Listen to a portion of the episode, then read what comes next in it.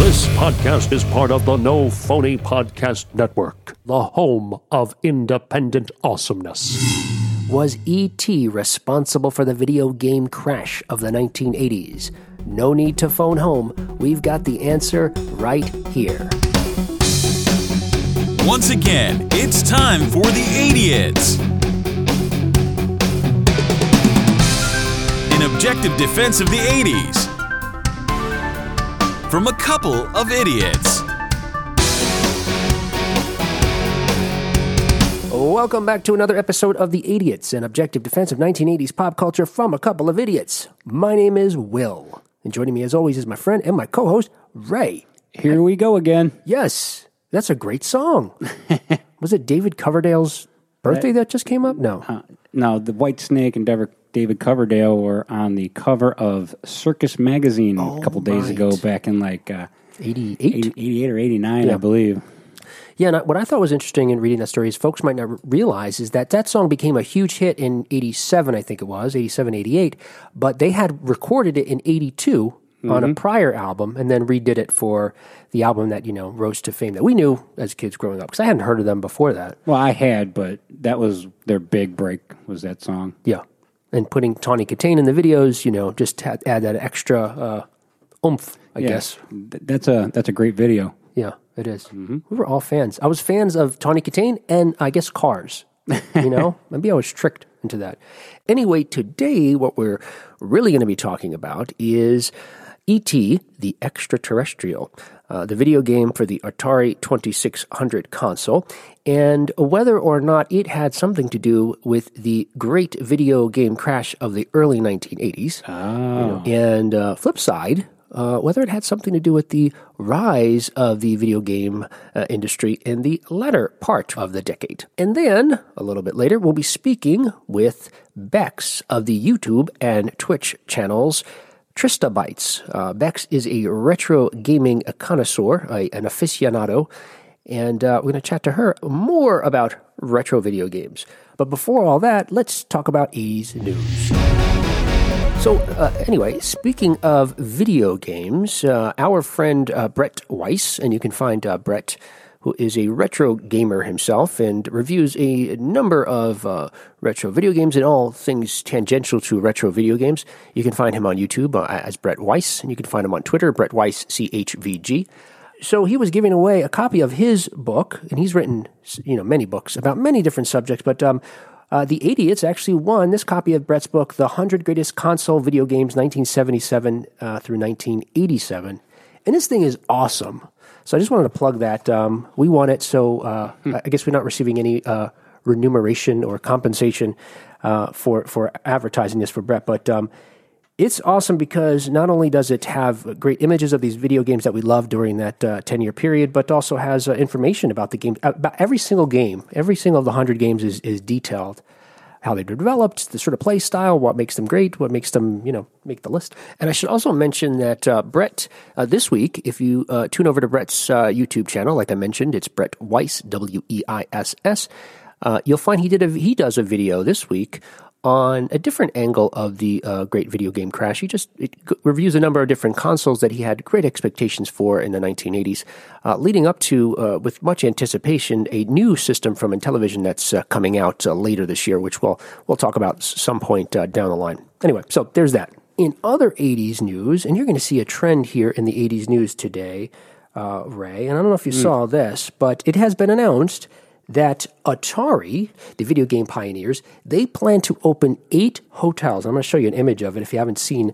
Yeah, yeah, I saw the images. So in the uh, you know visualization of what they're intended to look like, it looks like the Atari symbol. Sort of, uh, it is the Atari symbol rather on the outside of the hotel. And they talk about these hotels as if they're going to create an experience for the gamer. You know, where you're going to be able to eat, sleep, and play. You know, essentially without leaving the uh, four walls of your hotel. I guess. Mm-hmm. Is that a vacation? Sounds kind of cool, but I came up with a great idea for the exterior of their building Okay. video message boards. Okay. So from a distance, it looks like Yep. the entire hotel is a giant game of Donkey Kong going on on the side of the building. Well, how does? Oh, I see. Yeah. Oh, yeah. Yeah. Okay. So from a distance, it's like there's there's the place we need to go. from a distance. You know, it'd be cool too if like you're one of the one of the people in the hotel, like maybe one room or randomly, you don't know, but you're controlling the game Yeah. from your room that happens to be on the outside of the Yeah, hotel. see, that would be totally cool. So if you really stink at it, it would. Well, either way, it's a great advertisement. Yep. Yeah, they they, they say that they uh, hope to create an entire ecosystem for for gamers. Um, the, the, the size of the hotels are going to vary by the regions, but the first one is set to be constructed in Phoenix, and that will begin uh, this fall and is expected to be completed within 18 to 24 months. Other uh, locations for one are in uh, Vegas, Denver, Chicago, Austin, Texas, Seattle, San Francisco, and San Jose. None near us, but um, you know, again, so. I guess the idea is you love video games, so you'll go and stay at a place that's dedicated to video games. I feel like I could do that from my house. Yeah, but I'm assuming they're going to have a lot of cool like stuff. Yeah, I I guess. suppose. Yeah. I, I don't know. That's a we've got very little detail so far. Yes. So Road trip. Okay. In other 80s news, uh, and that story I got out of the New York Times, I'm getting this one from the New York Times too, as well. This headline is Collectors are spending thousands on video games they will never play. this reminds me of your question to uh, Chris Foreman about his toys. yeah, because this article goes on to talk about how there's been a, a, a surge in the value and price of sealed, you know, retro sealed video games. Um, and the market, uh, you know, it, it's been sort of going up and down lately. But um, according to this article, you know, in very recent, uh, very recently, it's it's been astronomical. And they give uh, some some examples in here. Um, they mentioned one collector named Donald Brock who runs a website called Columbia Comics. He said he spent about fifty thousand dollars buying vintage video games, uh, and he had one sealed NES game that cost him nearly fifteen hundred. And once he had it graded, he sold it for for more than twelve thousand dollars wow. you know, m- much like any market, this is, you know, a bubble that's probably not sustainable and will eventually pop. This is not without uh, controversy, though, because there's the organization that's sort of, you know, taking control of grading these and uh, valuing them in, in the form of publications and also grading the cartridges that are sent to them, boxes that are sent to them. It's called WATA, W A T A. Um, recently, they had. Um, th- there was a sale. Uh, an organization uh, named Heritage uh, brokered a, a private sale, a hundred thousand dollar private sale of a Super Mario Brothers game last February. Um, it called it the only known copy with a sticker seal intact. Um, they said that WATA had given the game a grade of 9.4 out of 10, ne- which is near mint, right? But the sale raised ethical questions because it turns out that, um, uh, and this came out because of a bunch of online collectors started complaining in forums that two of the five buyers are personally invested in WATA, the game that's grading, uh, the company rather that I said is, is grading and you know valuing these things. So Yeah, that's like insider trading stuff. yeah, exactly. Yeah, and, and now uh, I guess for their part, um, Deniz Kahn, the president of WATA, said that uh, transparency was paramount to the company, and that um, employees of the company are not allowed to have their games graded by the company or to sell those that were graded. But there seems to be some holes, um, and, and, so you know, and it seems in the very least this company WATA stands to to, to benefit, um, uh, you know, those types of situations. And I think that was 80s news. Yeah, you said you only had two topics today. Okay, so. yeah, uh, yeah, in Brett's book. Okay, and that was 80s news. Dun, dun, dun, dun. Ack. So, um, so I want to lead you out of the studio. If you saw, have the Yeah, I saw a bunch of- up there. Bunch of nonsense out there. So I have uh, our Atari 2600 right now has ET the extraterrestrial in it, and I'm asking Ray to try. Have you ever played this game before? I've played this game a lot. You have. Okay. All right. Now Ray's just fallen in a pit. Let's see how he navigates getting out of here. Do you remember? You have to raise your neck and do your magical ET powers. Oh, there you go. Okay, now get out of that pit there. Let's see. He's rising. Yeah, you had to be directly under the arrow to do that. So you know a trick for getting out of the pit. Because as you know, right? Do you know the biggest complaint of this game was? Yeah, getting stuck in the pit. Yeah. Being able to get out. Yeah. So th- there was a sort of, it seemed like a flaw in the design here that y- you could easily fall in these pits, or you had to go in these pits in order to be able to um, get the pieces you need to build ET's uh, phone to be able to phone home. Oh, you fell in another pit. Let's see. All right. Is this trick going to work every time? Yes. Oh, no, he failed. That time he failed. I wonder if it's the shape of the. This one pit seems to be shaped differently. Uh, I'll get out. All right. Now this is what this is what the uh oh. Okay, three times now he's down, fallen right back into the pit. Four times. I don't Do it from the edge here. There we go. All right, you did it. So what was your trick there? The edge of what? Underneath the edge of I kept scooching over a little bit at a time until I found a spot I could get out. Oh, okay. I didn't All right, so you're back into another pit again. All right, so now he's rising out of the pit again. Let's see, and oh, whoops, back into another pit. I should note of the pits you've fallen into so far, you haven't found a single piece of the uh, any of the parts you need to build your uh, communicator to phone home. I have not. But he's being chased by medical people and uh, FBI agents every now and then, and a doctor just scared him into another pit. he's trying to rise out of it. He's lifted his neck up. The magic is happening, and oh, he remembered to hold it down there. All right, so you've got a couple of tricks. Oh, here comes an FBI agent. He's moving real quickly. I think I have this on expert setting. I think that's why everybody's going real fast because you know you're an adult with experience playing. That doctor is definitely going to get you. He got you. Yeah, this is hard.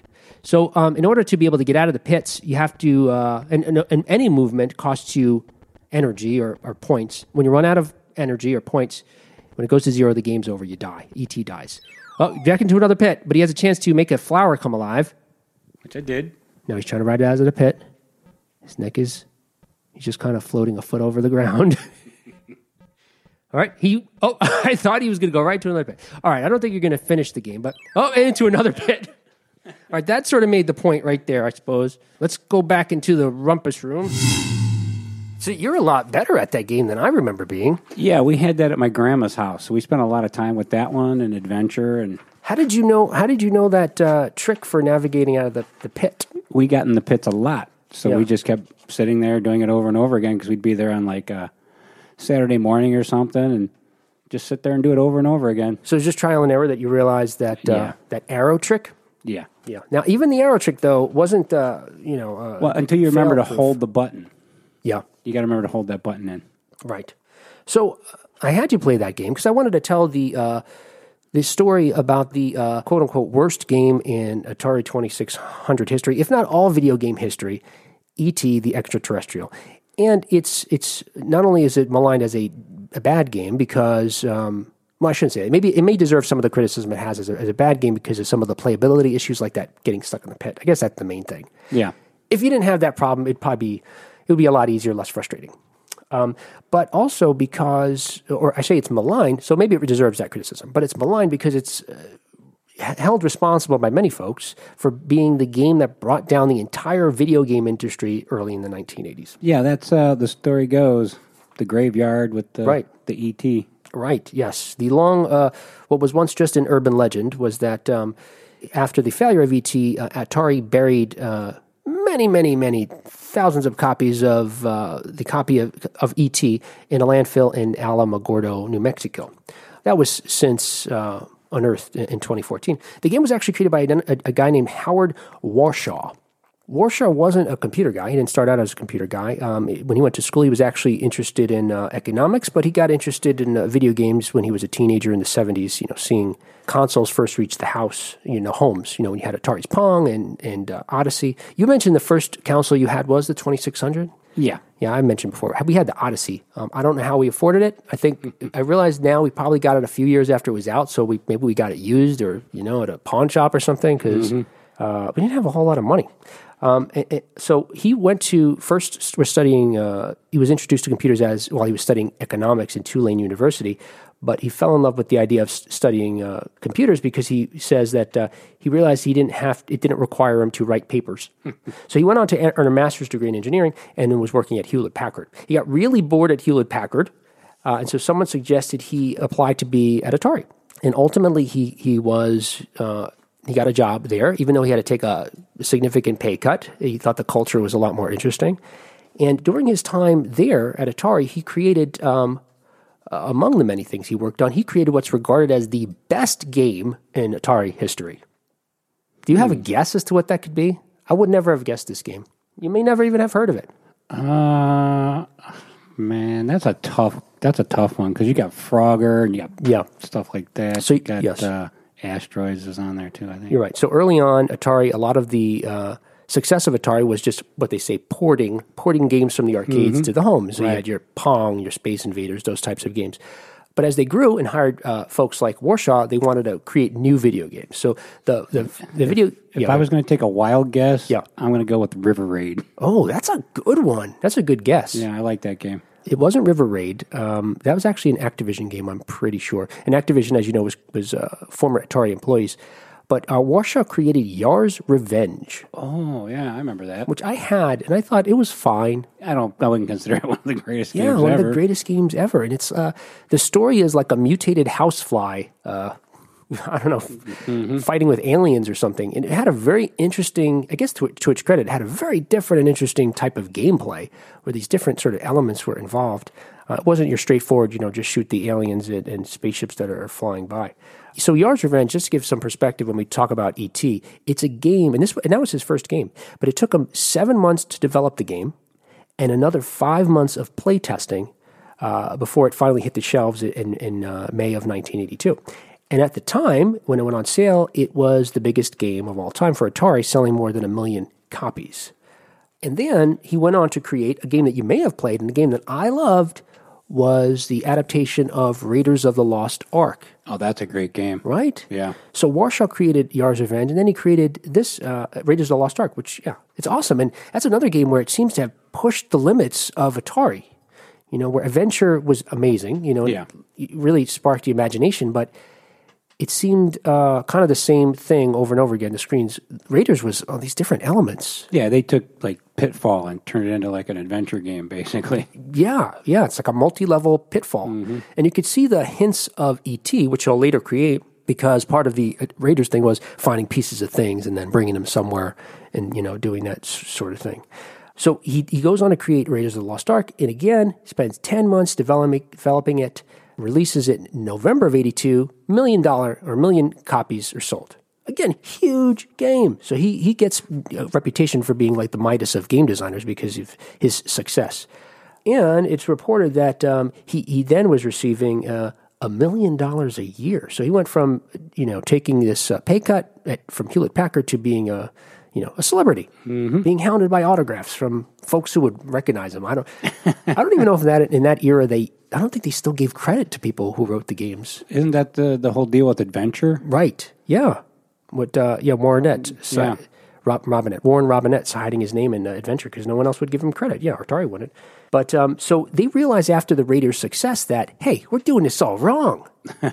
Pac-Man porting all these games, that's fine. You know, uh, actually, Pac-Man was ported and you know didn't do too well. It's a really terrible port. But Space Invaders, all those games, that's great. But you know what we really should do is license, get licensing for for rights to things like movies Yeah, makes perfect sense. It could be huge.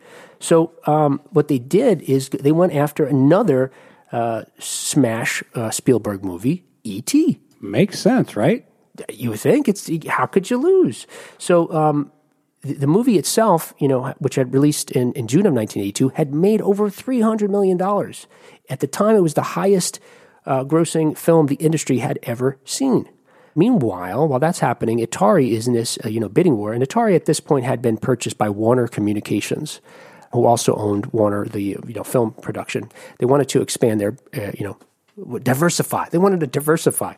So they're Warner's in negotiations trying to get the rights for Spielberg's ET, and they wound up getting them for what's reported as twenty to twenty-five uh, dollars, which would be about fifty million bucks today, uh, and they get the rights. So then Warshaw, Warshaw rather, gets a call that he has a he gets a call on a Tuesday that on Thursday he's going to have a Learjet waiting for him at the San Jose International Airport. They're going to fly him to Burbank to meet Spielberg to pitch his idea for the ET game. So he's got 36 hours to come up with an idea for the game to, to pitch the then most important film director of all time. Yeah. So, how do you think that meeting actually went? Well, he says is he told Spielberg his idea, which we know the game. Uh, you were just playing it a few moments ago, and Spielberg said, "Can't you make it more like Pac-Man?" so I think it was more. It was a little too complicated, maybe for Spielberg's sensibilities. But games were simple in that in those days. Yeah, it's a pretty simple game. Yeah, And had it not been on expert mode, I probably could have got a, a lot more candy. he would have gotten a piece, maybe.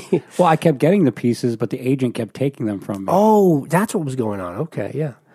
Well, so so eventually Spielberg agrees to his design, which is more like Raiders, where you have to walk around, find pieces, and he was attempting to make it, you know, emulating the sort of experience of the game, like with Raiders. You know, there's only limited things you could do within the technology, but he was trying to make it more like the the, the movies. So I imagine the meeting went like this at one point. He goes, Look, man. And he opens the bag of Reese's Pieces and just throws them across the floor and goes, I'm E.T. You try and catch me before I get the candies. You would be great at a pitch meeting. That's awesome. yeah, because you get that visceral experience of what the. Oh no, but then someone has to shove Spielberg into a pit. Yeah. Well, no, the, uh, he has to shove him in a pit. Oh, he's the guy. Okay. yeah. He get, he's going to be E.T. Oh, okay. So yeah. So then Spielberg gets to be the agent with the mysterious walkie-talkie all of a sudden. I see. Yeah. Oh, right. Not a gun. Yeah. Yes. Although, yeah, I guess Spielberg then wouldn't have appreciated the frustration that his game, that the, the, the game created, uh, ultimately created, would, would cause. but Spielberg ultimately approves it, and, and they want to have it out for the Christmas season. But it has to be done by September. Now, they're talking in uh, July. So he has five weeks. He has to be done by September 1st. He has five weeks to get it done. Now, remember, I told you he spent other games seven months, nine Yeah. months, five months play testing Yep. talking a year in development. Um, so usually you've got at least six months of developing it plus play testing for a few months. He had five weeks. So uh, Warshaw says he spent, he thinks, 500 hours over this time developing the game, working 14 hour days. So finally, the game comes out uh, Christmas time in December. Some 5 million copies of the cartridges are shipped across America. Uh, and Atari thinks it's going to be, you know, the best selling game of all time. You got the greatest movie of all time. They just had Raiders. They've got Yar's Revenge. So you know, it's a can't lose proposition.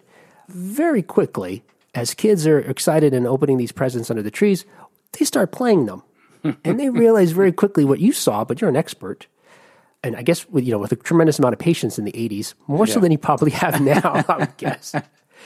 They start getting frustrated really quickly uh, about uh, falling into these pits. Yeah. If you don't know how to get out of the pit, you just shut the game off because you're done. Yeah. You're, you can't do anything. And that was probably the most rage quitty type thing you did in the 80s, right? I mean, now you see kids on the on YouTube smashing their Xboxes. And, Yeah. I mean, my, my, well, my parents probably would have killed me if I pulled out ET and smashed it with a hammer or something. Yeah. But they were probably also made in a much more durable way. They weren't CDs you could just snap in half. Oh, yeah. You just blow on them and they work again. right. Didn't take a lot to resurrect them. So uh, the, the problem with this, as Warshaw describes it, it was he said the game disoriented the players. yeah. I'm pretty sure with almost 100% accuracy that we finished that game as kids. Well, again, you were very patient. I remember being patient too, but also being pretty frustrated.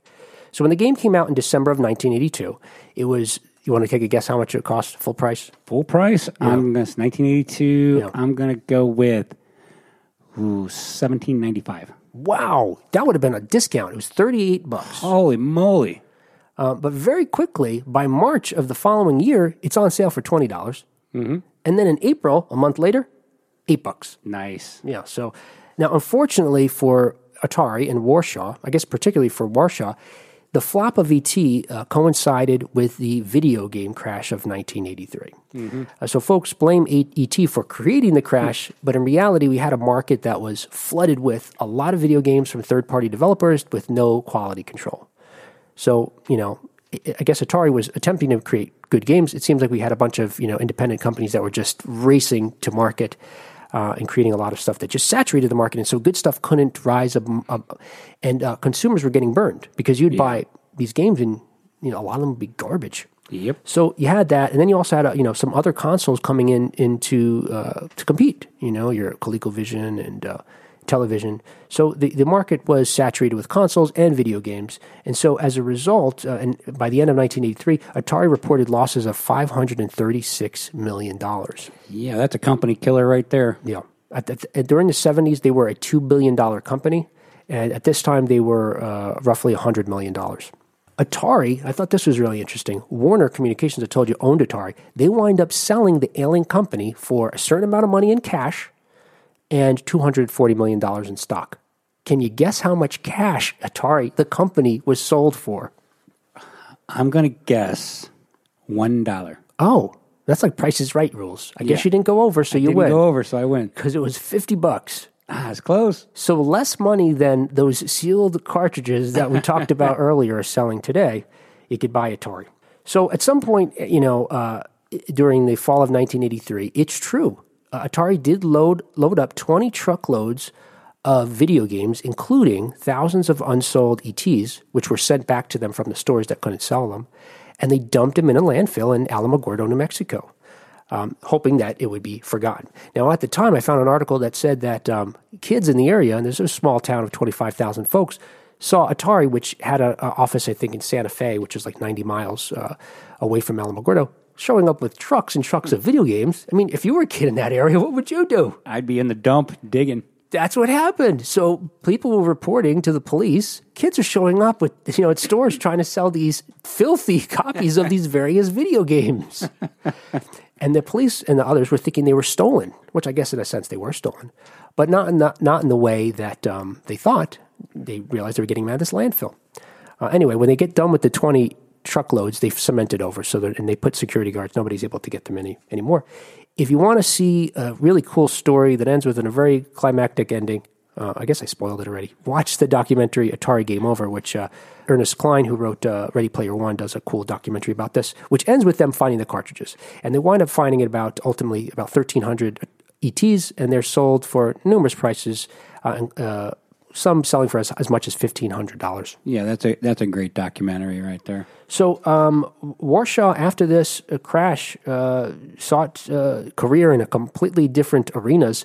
Uh, ultimately, um, finding his true passion as a psychotherapist, which is what he does today. Although he's still, uh, he said now he's not. Uh, he's working on a quote more sophisticated piece of hardware, the human brain. Electroshock therapy. Yeah. So, uh, you know, we talk about the crash of uh, the video games in, in 83, and I hope we understand now that Warshaw and E.T. were not uh, responsible for that. It was just a symptom of what was, of was happening. But what's interesting is, just like the 1980s, right? By the end of the decade, we have the opposite happen, where out of the ashes of the, the, the dying phoenix that was the Atari VCS, ultimately the 2600, you have the rise of the Nintendo Entertainment System. And what I learned was is that, and that comes out in 87, 88, depending on where you are in the world. Uh, in Japan, it was known as the Nintendo Famicom system. In Japan, the system, the Famicom was, you know, brightly colored and clearly a video game system. But what Nintendo learned was, by the, was because of the crash of video games in the early 80s, they marketed it in America differently. We get these gray, dull consoles, um, you know, these cubes, essentially, these boxes. The, if you remember, you put the cartridge inside it, you close a door so you don't even see there's a game in it. Yep. The word game is like downplayed and subtle. So, out of what happened earlier in the 80s with Atari and the other systems, uh, Nintendo learns, hey, let's just, you know, we're not going to, we're going to ease this in. They also uh, created the, uh, a system for, for uh, certifying third party games. So if you wanted your game to be uh, official certified, get that, that gold sticker on it, which I think that cartridge we talked about earlier was, had that sticker on it that sold at auction. You had to get it through Nintendo. So they had quality control over even third party games. And as a result of them learning from this failure earlier in the decade, Nintendo, you know, I don't have to tell you, it's huge success. Oh yeah. So, in spite of, or, or perhaps, you know, due to uh, what happened, uh, Nintendo was able to uh, save video games in the 1980s, which then led to other systems uh, as well. And that's that. And uh, for even more detailed information about this uh, story, check out uh, the article The Man Who Made the Worst Video Game in History by Zachary Crockett over uh, at thehustle.co. And in a moment, we'll be right back with our guest, retro game enthusiast and host of Tristabytes, Bex.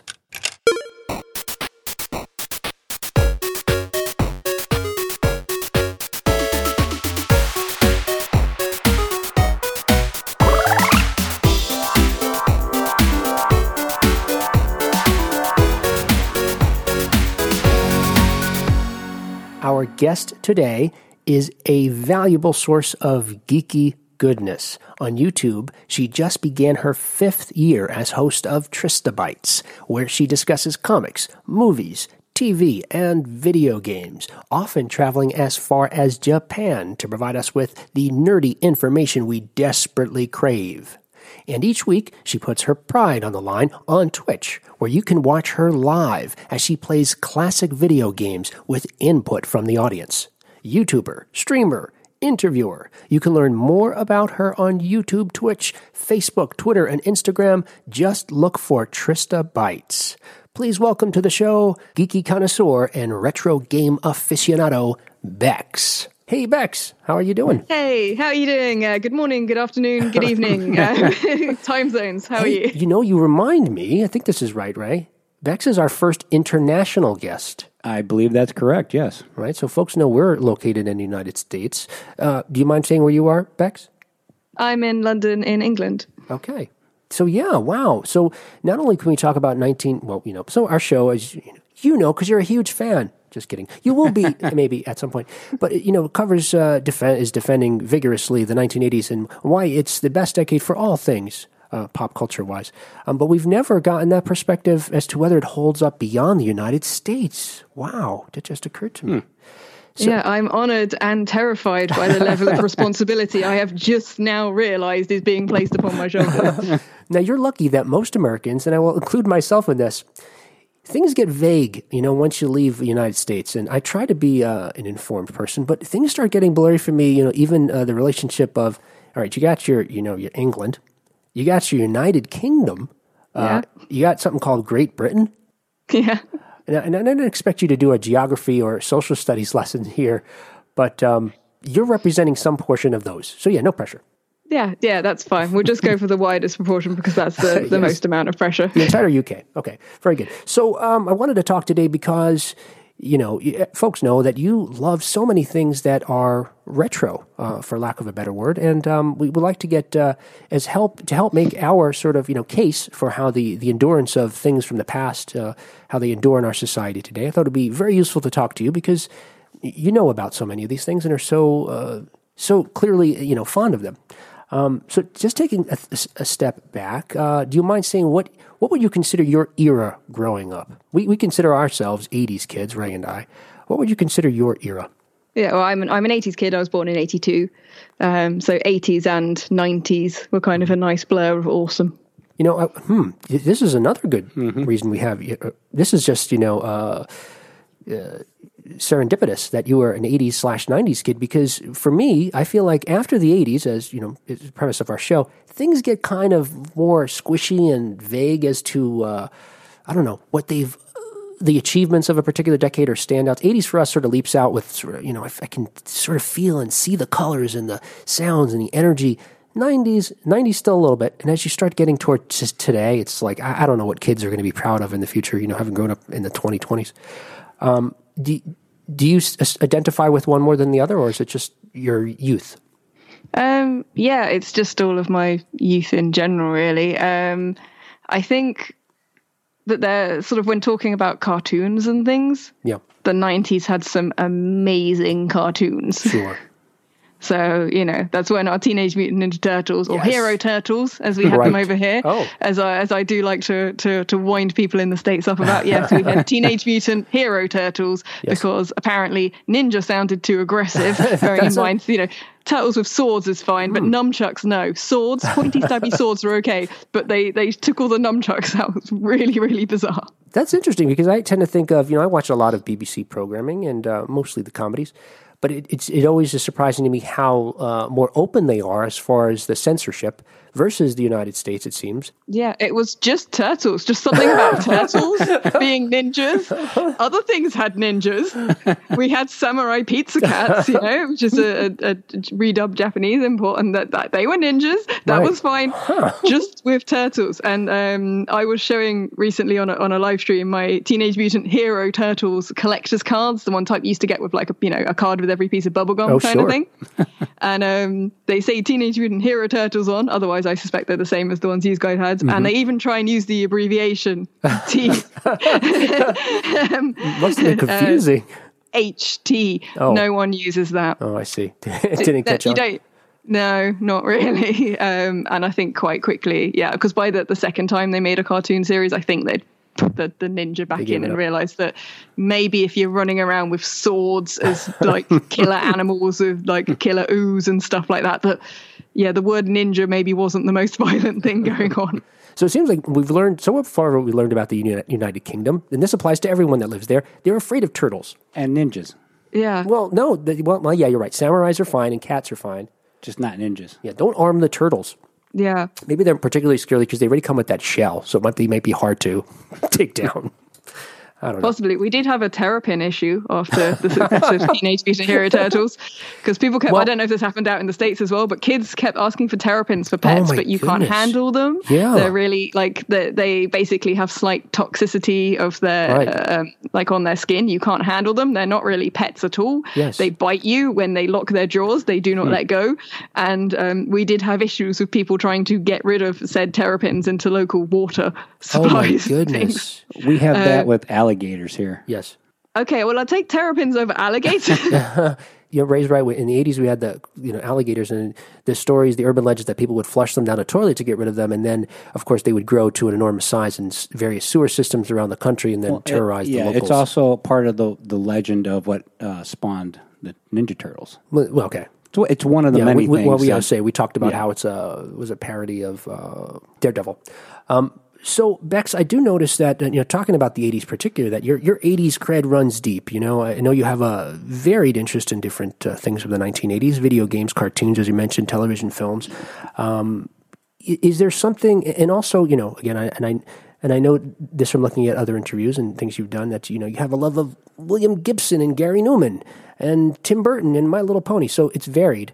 Um, is there something about the '80s that you connected with beyond the nostalgia, um, or was it just you know simply that you grew up during that time and so it's those items of pop culture are the closest to you? There definitely there is an element of of that and there is always an element that your love of something will be completely rose tinted by the fact you grew up with it. Um, and i think that's that's true everyone. You you can't be objective when it comes to your own childhood. I don't even pretend to be. Um, I, i've had plenty of dis- discussions with people where they're like how is your favorite mega drive? The mark ii or the sega genesis as Yes. you called it? The sega genesis mark ii how is Right. that your favorite one? The mark one was superior. The audio quality was superior. It had a separate headphones jacket. Da, da, da, da, and i'm just like because that's the one i bought. Right. that's it. That's the reason. That's my favorite one. Like I, I, I you know if i wanted to argue that objectively because i'm also a graphic designer i could argue that objectively. But if you want to ask me my favorite one Yep. it's the mark ii because that's the one i had. Right. and that's the one i still have. I still have my mega my, my genesis mark ii boxed complete the one. I bought as a child. Um, so That's amazing. It's it's going to be the one I connect with more. Um, and I always used to joke that you know the the, the Mark One was just trying badly to be a record player and failed, and, and the Mark Two was the Ferrari edition. Yes. You know. Um, because it looked more futuristic and it took up slightly less space. Um, so yeah, I, I don't really try and pretend I'm completely objective with these things. There are some things I can say fairly objectively, like Total Recall, the original one is amazing. The remake, not so much. Yeah. But um, there, there's various stuff where I just go with it. Yeah, this is nostalgia. I've found that as long as you say the word objectively it, during the sentence, that it just is implied that you're objective. What Ray is saying is we lie. Uh, we're still pretending on our show that we can be objective. Economical with the truth. Yes, from a certain point of view, it's true. Um, but honestly, and we've done shows on this. One of our very first shows, I think, maybe our, very first show, was talking about how the premise for me of our show is that yes, nostalgia plays a big role in people's love of things. But I think as a happy coincidence for us, we grew up in a decade that also produced a lot of really good pop culture. It was some kind of weird, you know, mix of the economics, the politics, that you know birthed all these amazing different uh, you know elements of pop culture in, in various genres music movies television video games that i don't know we had seen before or had seen since you know f- decades after i think benefited from the advances in the 80s um, so i agree with you. Nostalgia plays a big role. I think there's an objective argument to be made. It's a little harder to make though but um, uh, i take your point Um, mm, I've also just realised that Turtles came out in '87, but never mind. That's the power of Google, people. hey you know mm-hmm. when you bring up something from the 80s and you say it's your favorite we just let you go we Yeah, don't I just assumed it didn't hit your shores until Oh. the 90s, is why you said Yeah. that. oh I thought it. I thought it was 1990. But maybe yeah, maybe the, the, the, the power of Google I'm looking at is Yeah. the power of the original release. Yeah, and I think they Um, Yeah, they're 80s. There was some. I think there was a was there a tweak in the '90s where they redid it. Um, I think Oh, there's been so many Yeah. versions of Turtles, and they're still they're still making them, and I'm still watching them, so that's fine by me. Um, So- yeah, so- they they keep remaking stuff at the moment, and it's uh, I, I I again I try and look at those things objectively and look at remakes of things from the 80s objectively, but that's quite difficult. Right. Yeah. yes. Well, yeah. You're very honest like that. So you talked about how you have your first system still, but uh, I know you do, you know, unboxing videos where you get other retro systems and other retro items. Um, and are those necessarily from your childhood, or is there something else to seeking out uh, these old, uh, other vintage, uh, you know, objects? I think for me, there's things from my own childhood um, which I want to relive or which I still play. Like the Mega Drive uh, Genesis was the first one I ever owned myself, but um, I was playing a lot of systems before then, obviously. Um, but there was also so many things I did not get to play as a kid. Right. I think that was the thing. If we if we had a if we had a console, it took me a year and a half, I think, to save up to get my Genesis. Right. Um, that was my birthday money, my Christmas money, my pocket money, everything to, to to get that. Um, Thanks, Grandma. and um, it, it took it took me yeah at least a year and a half to save up that money in order to in order to buy that. Um, and it was very precious, but equally there were so many things I desperately wanted to play. And I didn't have the opportunity to. I was quite fortunate that I grew up on um, a council estate, so there was quite a lot of kids um, living in close proximity to me, and between us, Yeah. we had a lot of games. Um, and then the same, some of the kids at school I knew, they had systems, and I wanted to play everything, but we were not in a massively high income area. So there was still all these things which I couldn't play. So now, as an adult, right. I can play those things. I can get hold of those computers and those consoles that I didn't have access to, or I could only play when I borrowed them. So I'm kind of like, no, see, I'm going to have all of those things I coveted in uh, magazines as a child. Ray and I were talking earlier, though, just like yourself. Um, so I had the Odyssey system was our first system. I don't know how we got it because I think it came out like seventy or something like that. The first one, I, we had it probably in seventy five or so, seventy six. I was born in seventy one. I remember being like five or so years old. I don't know how we got it. Maybe it was used. We didn't have a lot of money. We were poor, but my dad was into technology. Um, and then we had the Atari 2600 later in the decade, and that was the only system we ever had. I think that's the only system my two family had. To play Nintendo, it was at a you know a family member's house. Ray mentioned he was playing Atari at his grandmother's house. Well, we also had it at home, but we had a, we also had one there because Oh, you were. Oh, never mind. You were rich. We're, we're sharing Yeah. stories about the struggles of our youth, Ray. yeah, yeah, uh, we're, we're bonding. yeah. Rich, I would not say. Yeah, no. So, is there a system that you that you uh, something that you did get, you know, that you coveted from your youth? You finally got it as an adult, and it didn't meet up to your expectations. Um, that didn't meet up to them. Yeah. Oh, I flipped it on you. Ooh. I, I, I think it's more just that the games are so much harder than I remember. Like, um, now I have a, a C64. Yeah, oh, um, cool. And I Yeah. played on one of those a little bit Yeah. as a kid, but it wasn't mine. And sort of actually going, now I can sit and play these games all the way through Yes. and going like, I've died 50 times and this is the first And I level. can't save. Yeah. Or, yeah. So, God damn it. Um, so I think that's the, the disappointment is more in myself because I don't I don't know if the games have magically got harder, if Yeah. my memories are somewhat warped, or if I was just significantly better at these things yes. when I was younger. Um, but that's that's definitely was quite a a sort of like a difficult pill to swallow. Was kind of like, yeah, this th- these these games are so much harder than I remember. Um, I was playing Comix Zone. Um, which is a Mega Drive Genesis game a little while ago. I, I just I just kept dying on the first level. I, I try to get my kids into some of the older systems because we've got a few vintage, you know, retro systems here, and the ones you can't save on, they're like, yeah, no, not playing this. Mm-hmm. And I was like, you know, this there might be a life lesson here, you know, because I don't know. Li- this is me just you know making up philosophy while playing, trying to sound like you know a good father at the time. Li- life doesn't have save points. Life doesn't have checkpoints. Yeah, but you don't go back to being like five years old if you mess up at ten years old either.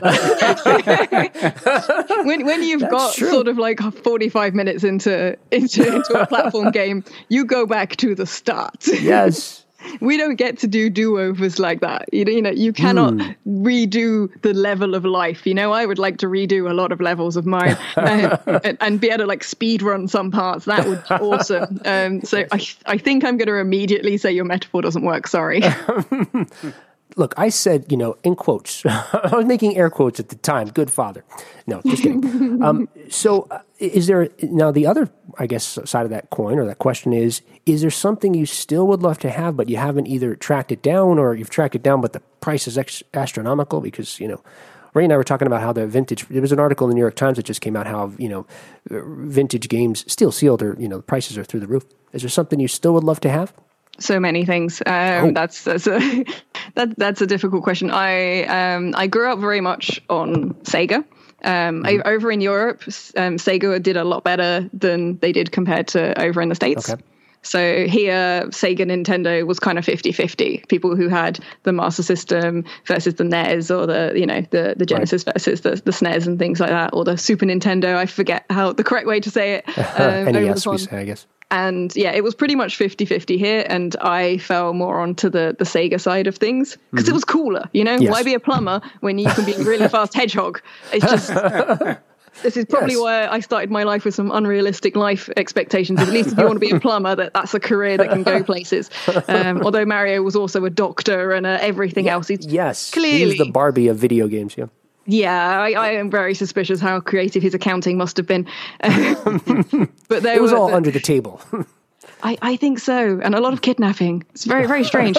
Um, but I definitely coveted various other Sega things that I still have never owned, and in fact never played. So the Sega, the, the Mega Drive, the Genesis, it had the Mega CD add-on, right. And I've never played one of those. And I used to look at those in in catalogs all the time, and the same with the 32X, um, which obviously bombed horrifically everywhere.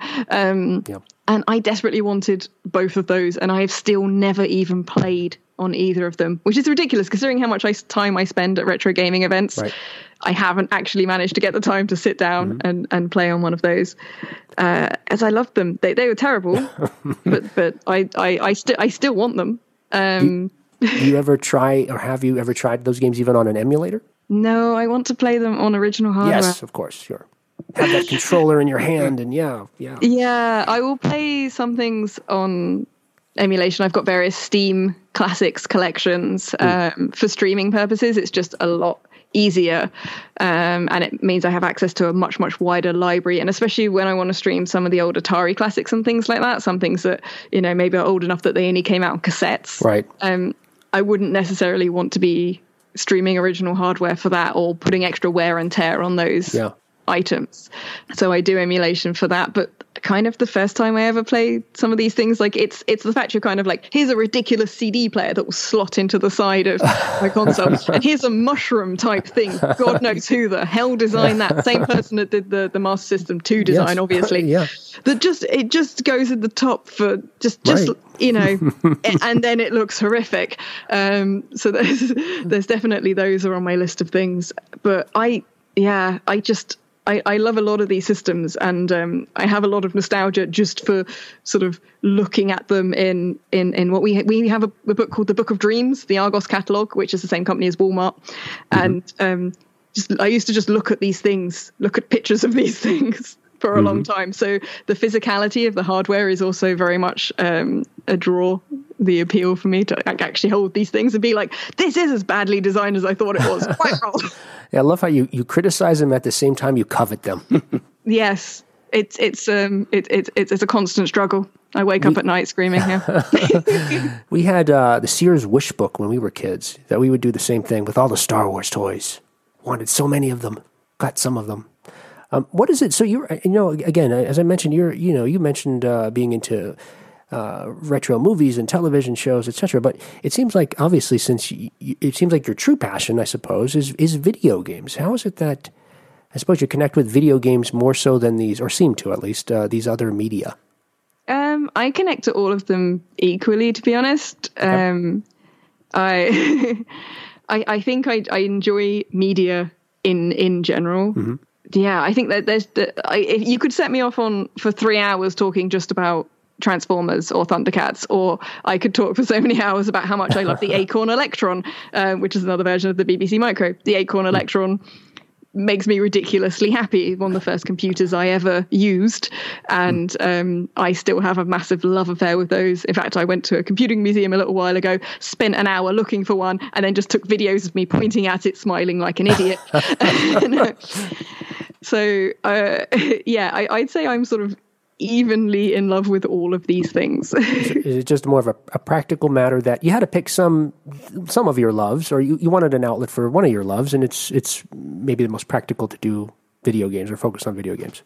Yeah, and it's a good thing that you can share with other people. And for things right. like Twitch streaming, it's nice. It's an interactive experience where you can let chat try and help you with what you're playing and they remember playing it as well and it's uh, it's just such an, an amazing conversation that you can have with people and um, yeah i enjoy it. i let people just basically come and backseat game what i'm doing right. yeah, and um, right. we we enjoy it as a collective group and then we still die you seem to be drawn to more of the uh, rpg games I do have a massive love for RPGs. Yeah, um, I, I I think the um, the Phantasy Star series mm-hmm. was one of the things that really drew me into it, mm-hmm.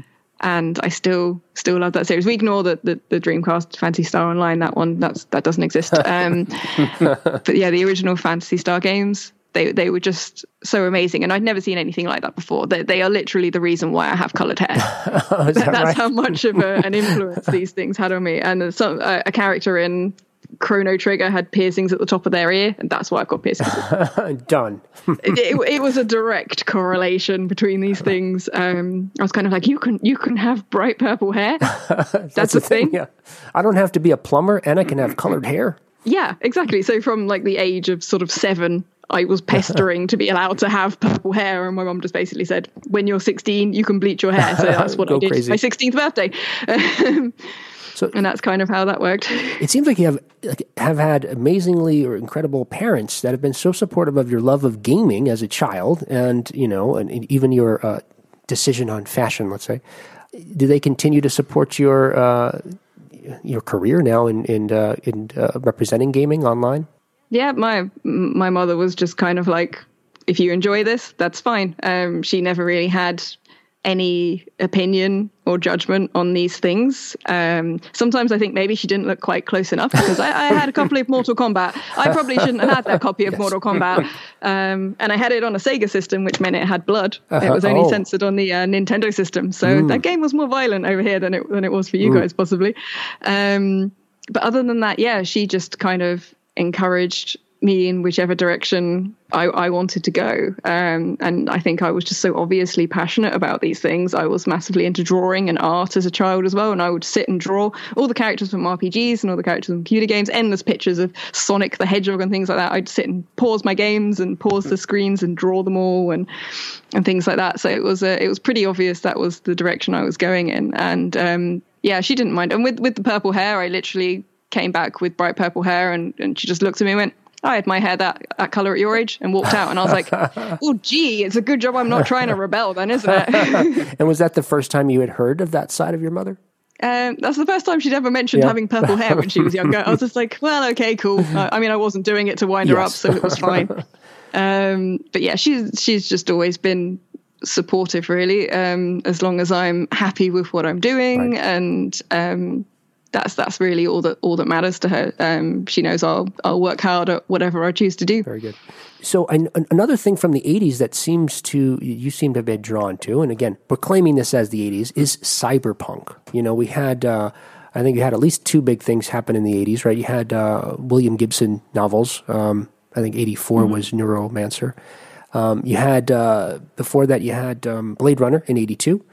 Um, it seems like you're drawn to that sort of world, and it, it's interesting to me that as a person who's into video games, and you mentioned you're a designer, one of the tropes of cyberpunk being that you know artificial intelligence is going to kill us one day.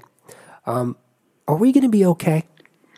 Well, my general approach to this is that whenever I'm being recorded or anything that's going to be in any kind of public forum is to say, I'm on the side of the singularity. Our computer overlords are more than welcome with me, That's very smart. and I, I, I think that's a good, a good move. Very good. And uh, we'll uh, end it there. Thank you so much for your time, Bex. It's been a pleasure. no problem. Thanks for having me on.